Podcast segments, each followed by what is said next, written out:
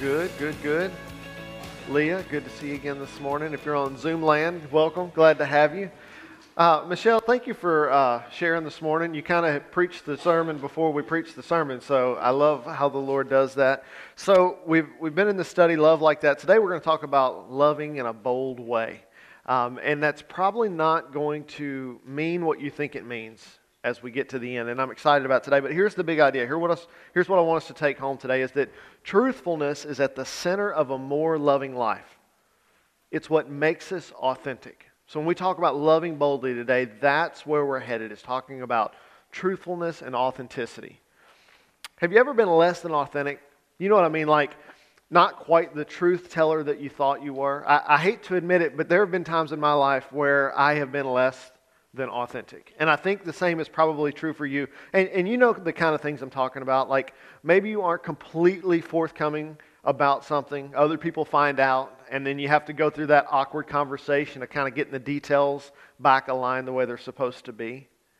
When you go through a situation like that, it, it damages the relationship, right? And if we're going to be a people that loves like Jesus, relationships have to be important for us, right?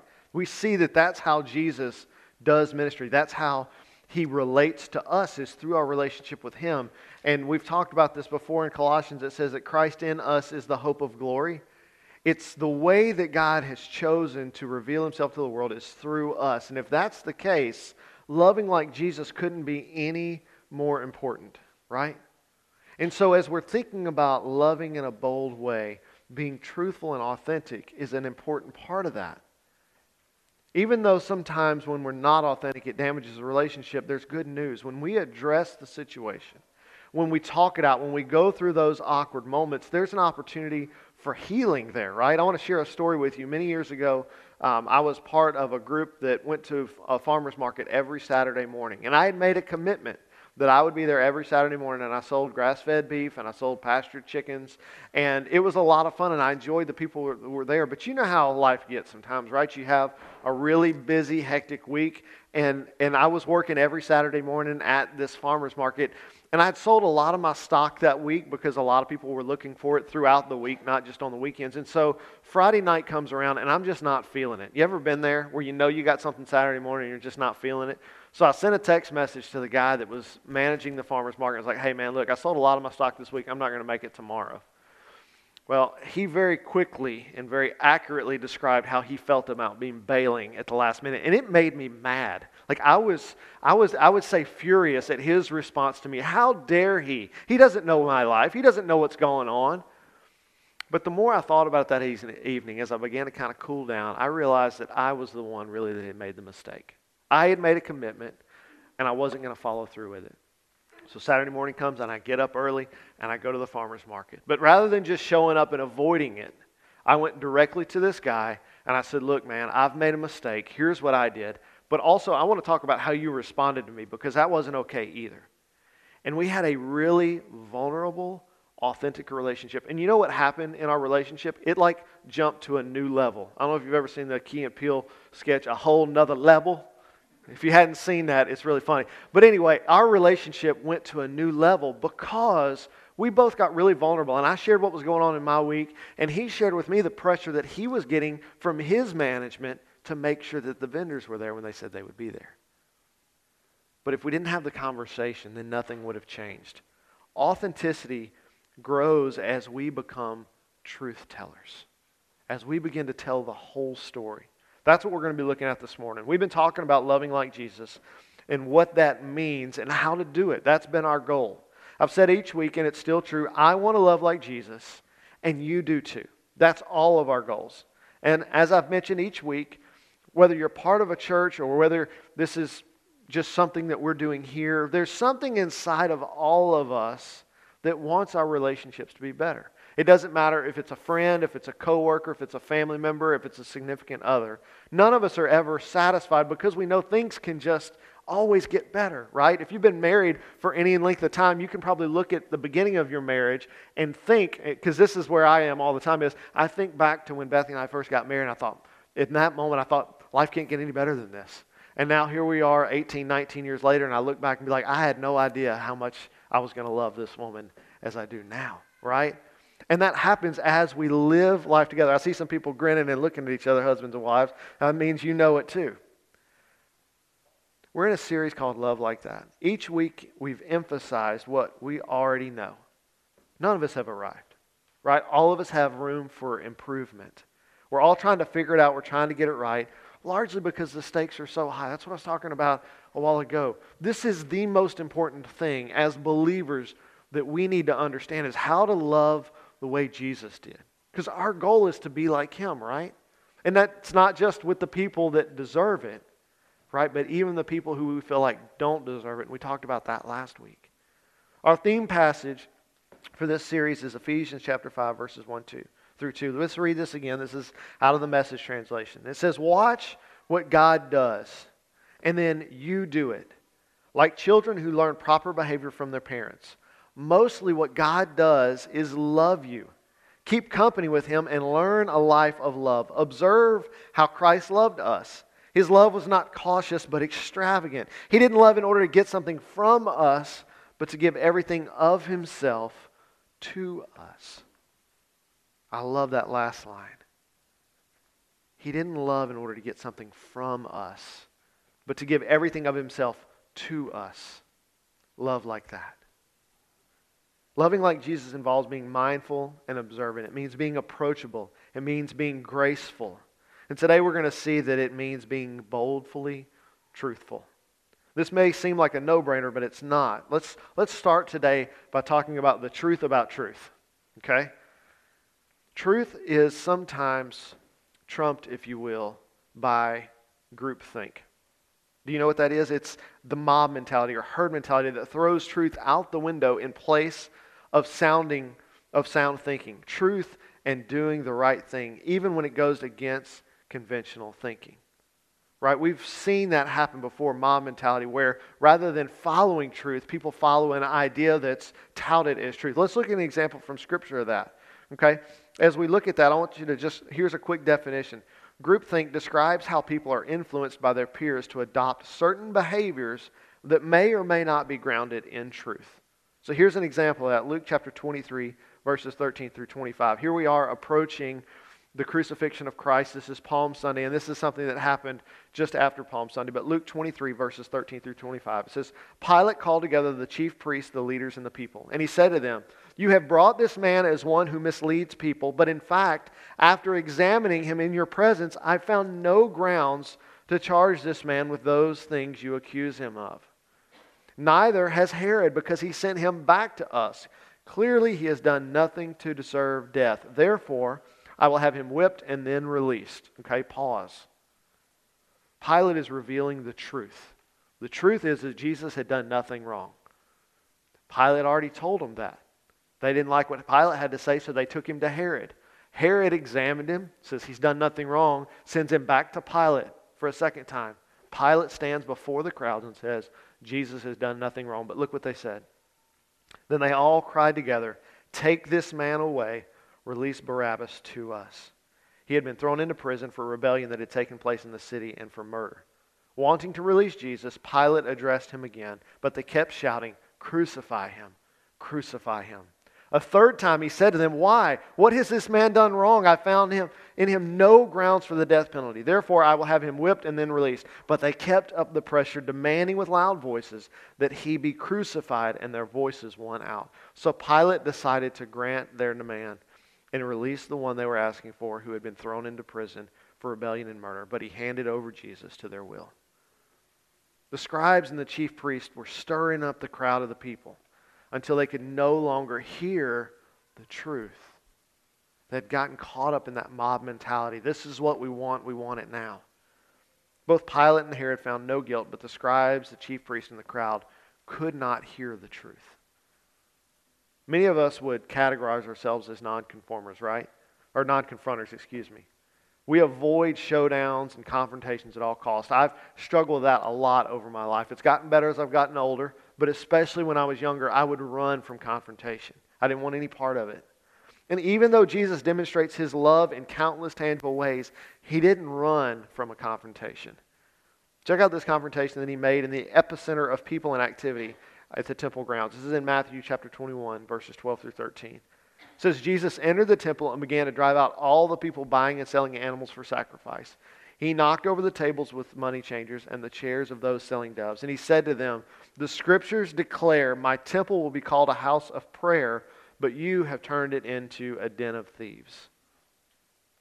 Many sports enthusiasts will use the phrase, not in my house, when talking about the possibility of losing a home game or in their stadium. Y'all, this was Geico commercial recently. I couldn't help but put it up there. Not in my house, okay? Or maybe you've said that to one of your children, or maybe a parent said this to you when you were a teenager, right?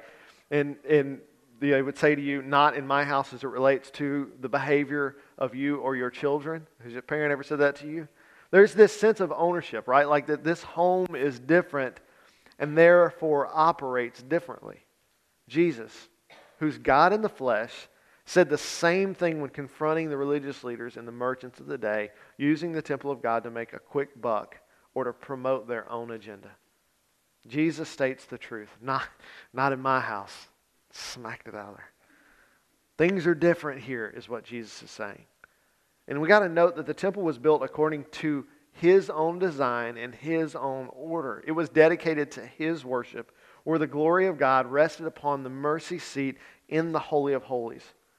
Okay, think about it. This is Jesus' house. And he entered the temple through the eastern gate, or through the king's gate, as it was called, because he was the king reigning over his own kingdom. Entering the temple grounds, Jesus' first encounter was with the court of Gentiles. This was an area where the, of the temple grounds where Gentiles could come and to shop and to worship, but they were not allowed to go any further in. In the court of Gentiles, the Jews had set up a marketplace, a mall, if you will, where sacrificial animals and offerings could be purchased, usually at an inflated price. Right? It's like when you go to Disney World now, a Coke's twelve dollars instead of two, like it is everywhere else in the world. That kind of thing. During this celebration, Passover, Pentecost, the Feast of Tabernacles, foreigners would travel to Jerusalem to worship and sacrifice. And they wouldn't bring sacrificial animals with them on their long journey, but they would just buy what they needed there. But these merchants with the help and the approval of the religious leaders, would charge much more for the animals.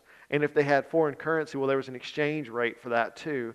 And Les points this out in the book that a lot of times they would sell subpar animals, animals that had blemishes. So they'd buy these animals, they'd pay the exchange rate, they'd bring it in to make the sacrifice, and the religious leaders would reject it because it was blemished, and they'd have to go right back out there and spend more money. That's why Jesus was so upset. He says, This is supposed to be a, a place of prayer, and you've turned it into a robber's den. If you look at everything that went on in the temple, there's more activities than simply prayer. We know that there were many sacrifices that were offered. We know there was music. We know that teaching took place. But it's interesting that Jesus doesn't say, My house is a house of sacrifice, or My house is a house of music, or My house is a house of teaching. He says, My house is the house of prayer. Jesus speaks the truth, an unpopular truth, among the leaders and the merchants that were there. The temple was, first and foremost, a place where people went to gaze on the glory of God and to worship Him. Prayer is our act of devotion where we seek His face and behold His glory. That's why the temple was built. In Solomon's prayer, when he dedicated the temple, he used language that indicated that prayer was to be the central activity connected with this place of worship. And for Jesus, speaking the truth amongst, or for us, speaking the truth amongst a hostile crowd is never easy. It's not fun to tell a friend that his breath stinks. Okay? You're kicking like Jet Li, is how we say it. Or it's not, it's awkward to say, hey, your fly's unzipped. Right? Those things are not easy. But those things pale in comparison to lovingly telling a friend that he's ruining his marriage by his actions or that a mother is forfeiting her parental responsibilities by not paying attention or not engaging with her kids. Jesus would often confront the hypocrisy and the legalism that he saw in the world around him. That kind of showmanship had to be called out with truth. This brings us to point number two that, that there is a connection between truth and hypocrisy. Look at Matthew chapter 23. It says, You blind Pharisee, First, wash the inside of the cup and, and the dish, and then the outside will become clean too. What sorrow awaits you, teachers of religious law, and you Pharisees, hypocrites! For you are like whitewashed tombs, beautiful on the outside, but filled on the inside with dead people's bones and all sorts of impurity. Outwardly, you look like righteous people, but inwardly, your hearts are filled with hypocrisy and lawlessness. Jesus speaks pretty harshly about hypocrisy. In fact, he reserved his harshest yet truthful criticism for those who were hypocrites. If you're bothered by spiritual counterfeits, you got some good company there. We've talked about that before. Jesus lashed out at the hypocrites 20 different times in the Gospels. These are found in Matthew chapter 6, verses 2, 5, 16. Let's look at some of these. Verse 6, um, chapter 6, verse 2.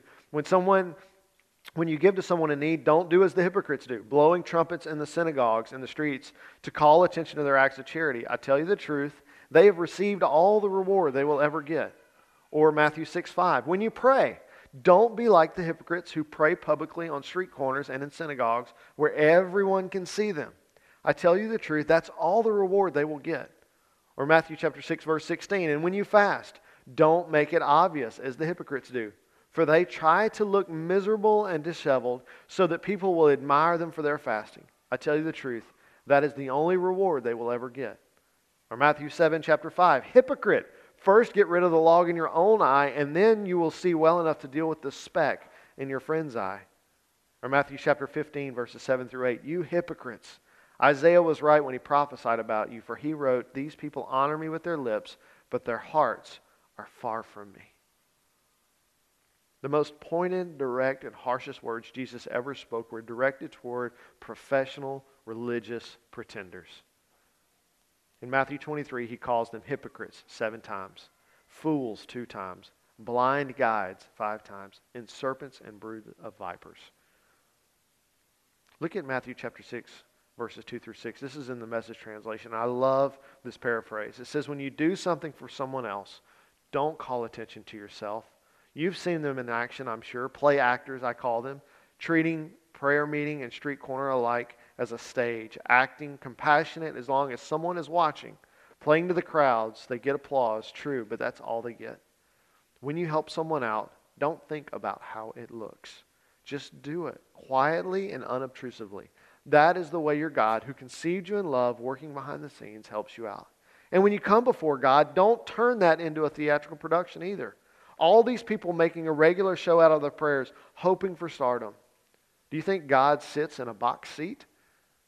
Here's what I want you to do. Find a quiet, secluded place so you don't so you won't be tempted to role play before God. Just be there as simply and honestly as you can manage. The focus will shift from you to God, and you will begin to sense His grace. It's pretty hard to miss the point, right? You see, the, the proof of spirit, spiritual maturity is not external, it's not showmanship. And Jesus called them out anytime any place that he saw that happening. Jesus was the ultimate truth teller. He's the model for living authentically and honestly. When a person only lets people see the pretty parts of their lives, it creates a false image of who they are. That kind of activity puts walls up and destroys authenticity because we aren't being honest about who we are and what's going on in our life.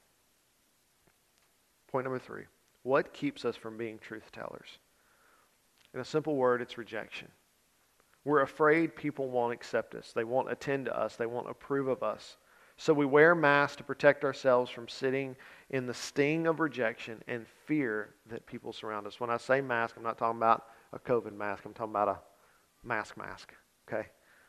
We usually live with two circles representing our lives. One circle represents the person who wears a mask, who goes along with the crowd, who knows what is right but chooses not to do it. The other circle is the true representation of who we are. And the farther those circles separate from each other, the more tension and fear you're going to experience in your life. When what you, when, um, what you do and what you say do not match the person you are inside, when your truth is not revealed to others, you develop a fragmented self, and it makes life stressful. A few decades ago, there was a movement uh, in this message, when it's transcripted, it said a few years ago. I had to reword that. A few decades ago, there was a movement, including bracelets, that were called What Would Jesus Do? Raise your hand if you remember the WWJD bracelets. How, all right, now raise your hand if you wore one. All right, I'm in good company, okay? The theme was loosely taken from a book by Charles uh, Sheldon uh, called In His Steps. A small town was totally transformed by a small group of people who chose to live an entire year by making every decision in their home, their business, and their lives by first asking, What would Jesus do? And it changed the town because it changed their hearts and then it changed their lives. Inside first, outside later. Observe Jesus, what he did when speaking the truth. He didn't back down from Simon the Pharisee when Simon attempted to embarrass him and paint him in the corner by being a heretic. That's what we talked about last week. He lovingly confronts the woman at the well regarding her many relationships. He confronted his friends as well, like Mary and Martha, the sisters of Lazarus. Don't misunderstand what we're trying to say here today. You can be truthful and cause damage, and that's not what we're wanting to do. Jesus wasn't the guy who just loved to hurt people. No. Truth was always set in the context of grace. That's what we're talking about. And this wasn't just something Jesus did if he had the time, it was a priority. Be truthful. Don't be mean or rude. Be truthful. Be genuine and authentic. Take off the mask and be real. Isn't that what this generation, maybe all generations, long for, is to be known? I love that Michelle shared this morning. She had a horrible week, but she knew if she came Wednesday night that the people that were there were going to accept her and love her. What a testimony for our church and for what God's doing in our lives. Remember the encounter that um, Jesus has with Philip's brother? Look at John chapter 1. I'd kind of forgotten about this, and this was a good reminder because it speaks to the value of being authentic. John chapter 1, verse 43 through 48 it says, The next day, Jesus decided to go to Galilee, and he found Philip and said to him, Come, follow me. Philip was from Bethsaida, Andrew and Peter's hometown. Philip went to look for Nathanael and told him, We have found the very person Moses and the prophets wrote about. His name is Jesus, the son of Joseph from Nazareth. Look at Nathanael's response. Nazareth? exclaimed Nathanael. Can anything good come from Nazareth? Come and see for yourself, Philip replied. As they approached, Jesus said, Now here is a genuine son of Israel, a man of complete integrity. How do you know about me? Nathanael asked. And Jesus replied, I could see you under the fig tree before Philip found you. Now, while Nathanael wasn't very kind, he spoke what he felt. Jesus honors and respects integrity and authenticity. Here is truly a son of Israel in whom no deceit is found. What Jesus was acknowledging is that Nathanael was honest about what he felt. I'm not saying we need to go and be that blunt, right? That wasn't very graceful. But there's value in being honest about what you think. Jesus himself lived in a way that was transparent straightforward and direct, and he wants us to follow in the same way. He commends Nathanael, in fact. Jesus commended him for his integrity. Here, truly as an Israelite. Not all Israelites would live up to that name, but Nathanael did. He was a Jew inwardly as well as outwardly, for there was nothing false or insincere about him. I, I, was, I was thinking about that. I was thinking about Talitha, and I'll call and tell her I said this, okay? But one of the things that I love about Talitha is you do not have to wonder what she is thinking. She will tell you. Okay? And she does it in a very loving way. Have you ever been fussed at and you didn't know it until it was over? If you haven't, just have more conversations with Talitha. It'll happen. But she speaks what she's thinking, and she says it in a very authentic way, and you know it's from her heart, even if it's hard to hear. That's what we're talking about. And Jesus, when he's referencing Nathanael, he's referencing Psalm 32, verses 1 through 2. He's quoting it. it. says, How joyful is one of those whose transgression is forgiven, whose sin is covered. How joyful is a person whom the Lord does not charge with iniquity and whose spirit, in his spirit, has no deceit. That's what Jesus is saying about Nathanael. Even though what Nathanael said wasn't nice, he was honest. And there's value in that. Not only does a life marked by truth telling open us up to the richness, richness of our spiritual relationship with God, but it empowers us to live meaningfully and lovingly with each other. There's value in our authenticity. There's value in speaking the truth in a loving way. So now what? What do we do with all this? We fear that being known is going to lead to rejection. But it's only by being known that our hearts are ever truly revealed and loved. Authenticity separates being a loving person from merely wanting to be seen as a loving person, right? And we've felt that difference before, right? Les Parrott talks about in the book, he makes a comment about don't just be the kind of person who says, Yeah, I'll pray for you. Actually, be a person who prays for people when you say that. Be authentic. Or if someone's telling you their struggle and you know you're not going to pray, don't say, I'll pray for you. Be honest. Authenticity is all about being rather than doing. When you give attention to truth telling from a loving heart, your actions are naturally going to follow. When we let Jesus make this change in our heart eternally, internally, external is going to change with it. Love is dangerous because love means risking rejection, right? Jesus fearlessly risked not only his reputation, but his very life for the truth. This uncompromising quality can leave some uncomfortable, right? No doubt about that. But that discomfort just may be the most loving thing that we can do for them. So, first thing, first real application thing that we can do is get real and be authentic. When we get real with others, we show who we really are. And I'm not talking about real like reality TV. I don't know if that's even a thing anymore. It used to be really popular. You ever thought about how dumb that phrase is? Reality TV. There ain't nothing real about what's going on. Every bit of it's scripted, right? And it's easy to laugh at that, but we're not being authentic. We're living life just like those reality shows.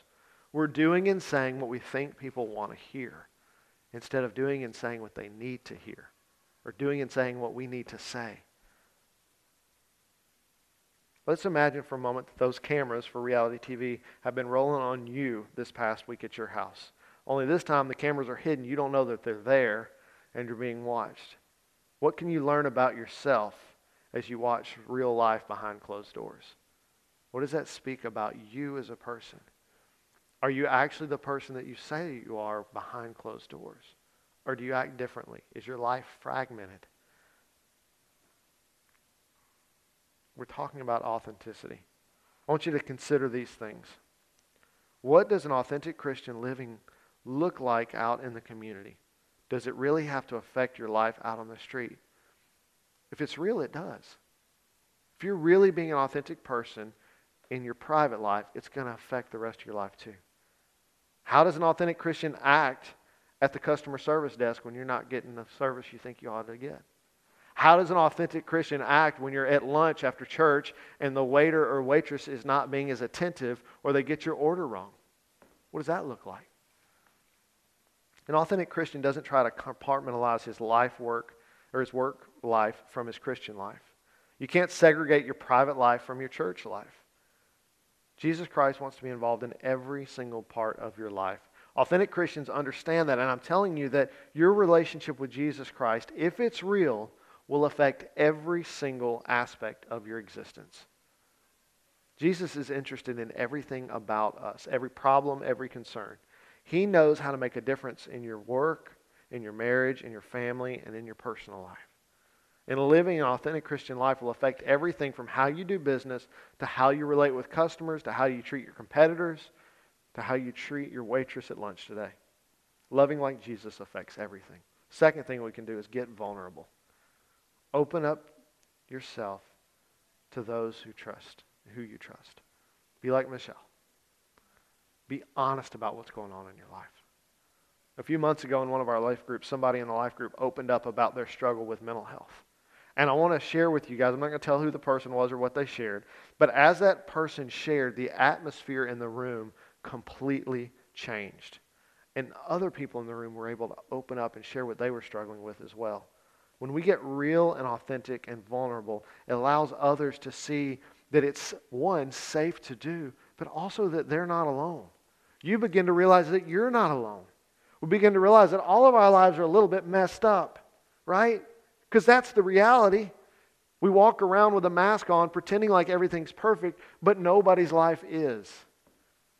And so, if we'll just get vulnerable with one another, with people that we trust, it's going to open up areas of our lives where people can speak truth and life into our lives. And they can help us with what we're struggling with. If you're getting vulnerable, uh, don't speak to it from a self centered heart. That position will always be, con- be more concerned with getting and promoting rather than giving. When we separate love from truth telling, we're trading genuineness for approval. And this creates false and fleeting connections at best. But when we risk rejection and get real, we begin to move and to love more like Jesus. I don't know about you, but this idea of boldness is different than I thought it was when I first started this chapter. It's not about being brash or harsh or hard hitting. It's about being loving. It's about being gentle. It's about being kind. Kind enough to say things that are difficult. The third thing is we can get used to life this way. Today in the kids' time, we heard about Jesus making his triumphal entry into Jerusalem. It's Palm Sunday, right? And I want to show you an example today to kind of close us out of Jesus being real and authentic in the moment, okay? Bethany shared a TikTok with me this week where another pastor is talking about the triumphal entry, and she pointed out some things that I didn't notice before. Okay, we we know what a triumphal entry is if we take it out of the context of Jesus coming in on a colt. We know what that looks like, right? Raise your hand if you've ever seen Aladdin. Okay? That's when, uh, when Prince Ali comes in, and I really love the Will Smith version. If you're not a fan, I'm sorry. You just got to separate it from the Robin Williams versions. They're both good in their own right. But I love in the, in the Will Smith version that grand entry coming in. When we think triumphal entry, that's what we imagine, right? And those were reserved. Think about who's occupying Jerusalem. Who's in charge? The Romans, right? The Romans knew how to make a triumphal entry. They'd come in on these huge war horses with the army behind them, and they usually did that when they were coming back from a victorious battle. And there was a huge celebration, people throwing confetti in the streets. I mean, it was a big deal. Okay? And so when Scripture, when we hear this story on Palm Sunday of Jesus making his triumphal entry, is he on a war horse? No. He's on a baby horse, right? One that's never been ridden before. All right? And people aren't throwing confetti and there's not this huge army. It's just all of his followers. He's poking fun at what people believed power looked like. Right? We hear all the time about people saying that, that when they were looking, when the Jews were looking for a Savior, they were looking for a conquering king on a big war horse. That's what they're expecting to see. And Jesus is like, no, I'm not that kind of king. I'm opposite of that. And so when he makes his triumphal entry, He's speaking truth into the world about who he is. And it's not what people were expecting. It's not what they wanted. It's what they needed. You see, when, when we take the opportunity to be real and to be authentic, it changes the world around us. Jesus is communicating to the people in Jerusalem this is what a king looks like. And I find it interesting, too, that the Pharisees are telling him to, to rebuke his disciples. And uh, for a while, I thought that that was, for a long time, I thought that they were doing that because they didn't like what the disciples were doing. I don't think that's the case. I think they were telling him to rebuke the disciples because they were scared of the Romans. They're thinking the Romans are going to see this guy coming in and they're throwing the celebration for the king of the Jews coming in, and it's about to be bad for us. Because they were given by the Romans a certain amount of power, and they were afraid of that power being taken away. Jesus coming in, being himself, doing what God was calling him to do, changed the world around him. And let's get real, real for a minute, okay? The disciples obviously had gotten used to Jesus doing bold things in loving ways. When they were told to go get a colt, the cowboy in me is going, wait, hold on, time out. First of all, if that colt is tied up, that's probably, I don't know if you've ever seen a horse or an animal get haltered for the first time. Kids, what do they do?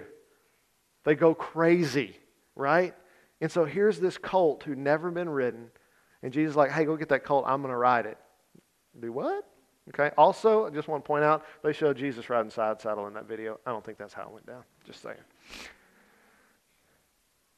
The last point was we need to get used to living life this way. The disciples had gotten used to seeing Jesus do things differently than everybody else did. We need to get used to living in a way that's different than culture around us.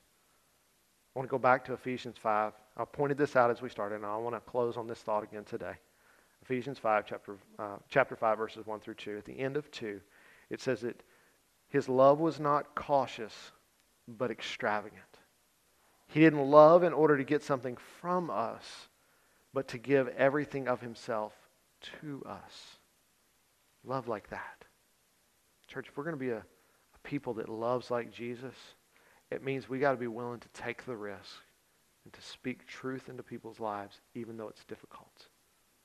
Do it lovingly, do it gently, but do it. And get used to that being the new normal. We want to love like that. Let's pray. Jesus, I've been challenged a lot this week by the message of being bold. Father, as we get ready to celebrate Easter, to celebrate who you are and what you've done for us, God, I ask that you give us opportunities this week to be bold. That when the normal conversations about Easter come up, that we could break past the surface stuff that people always talk about with Easter. That you give us opportunities to speak truth and life into people about who you really are. God, if there's areas in my life or areas in all of our lives where we need to, to take off a mask and be vulnerable, be real, God, I ask that you'd reveal those things to us this week. Don't let us just slide past this message. God, let it get into our hearts and change who we are. Reveal those areas to us. Father, we love you. And I'm so thankful that, that we get to do this together. God, speak to us this week. In your name we ask.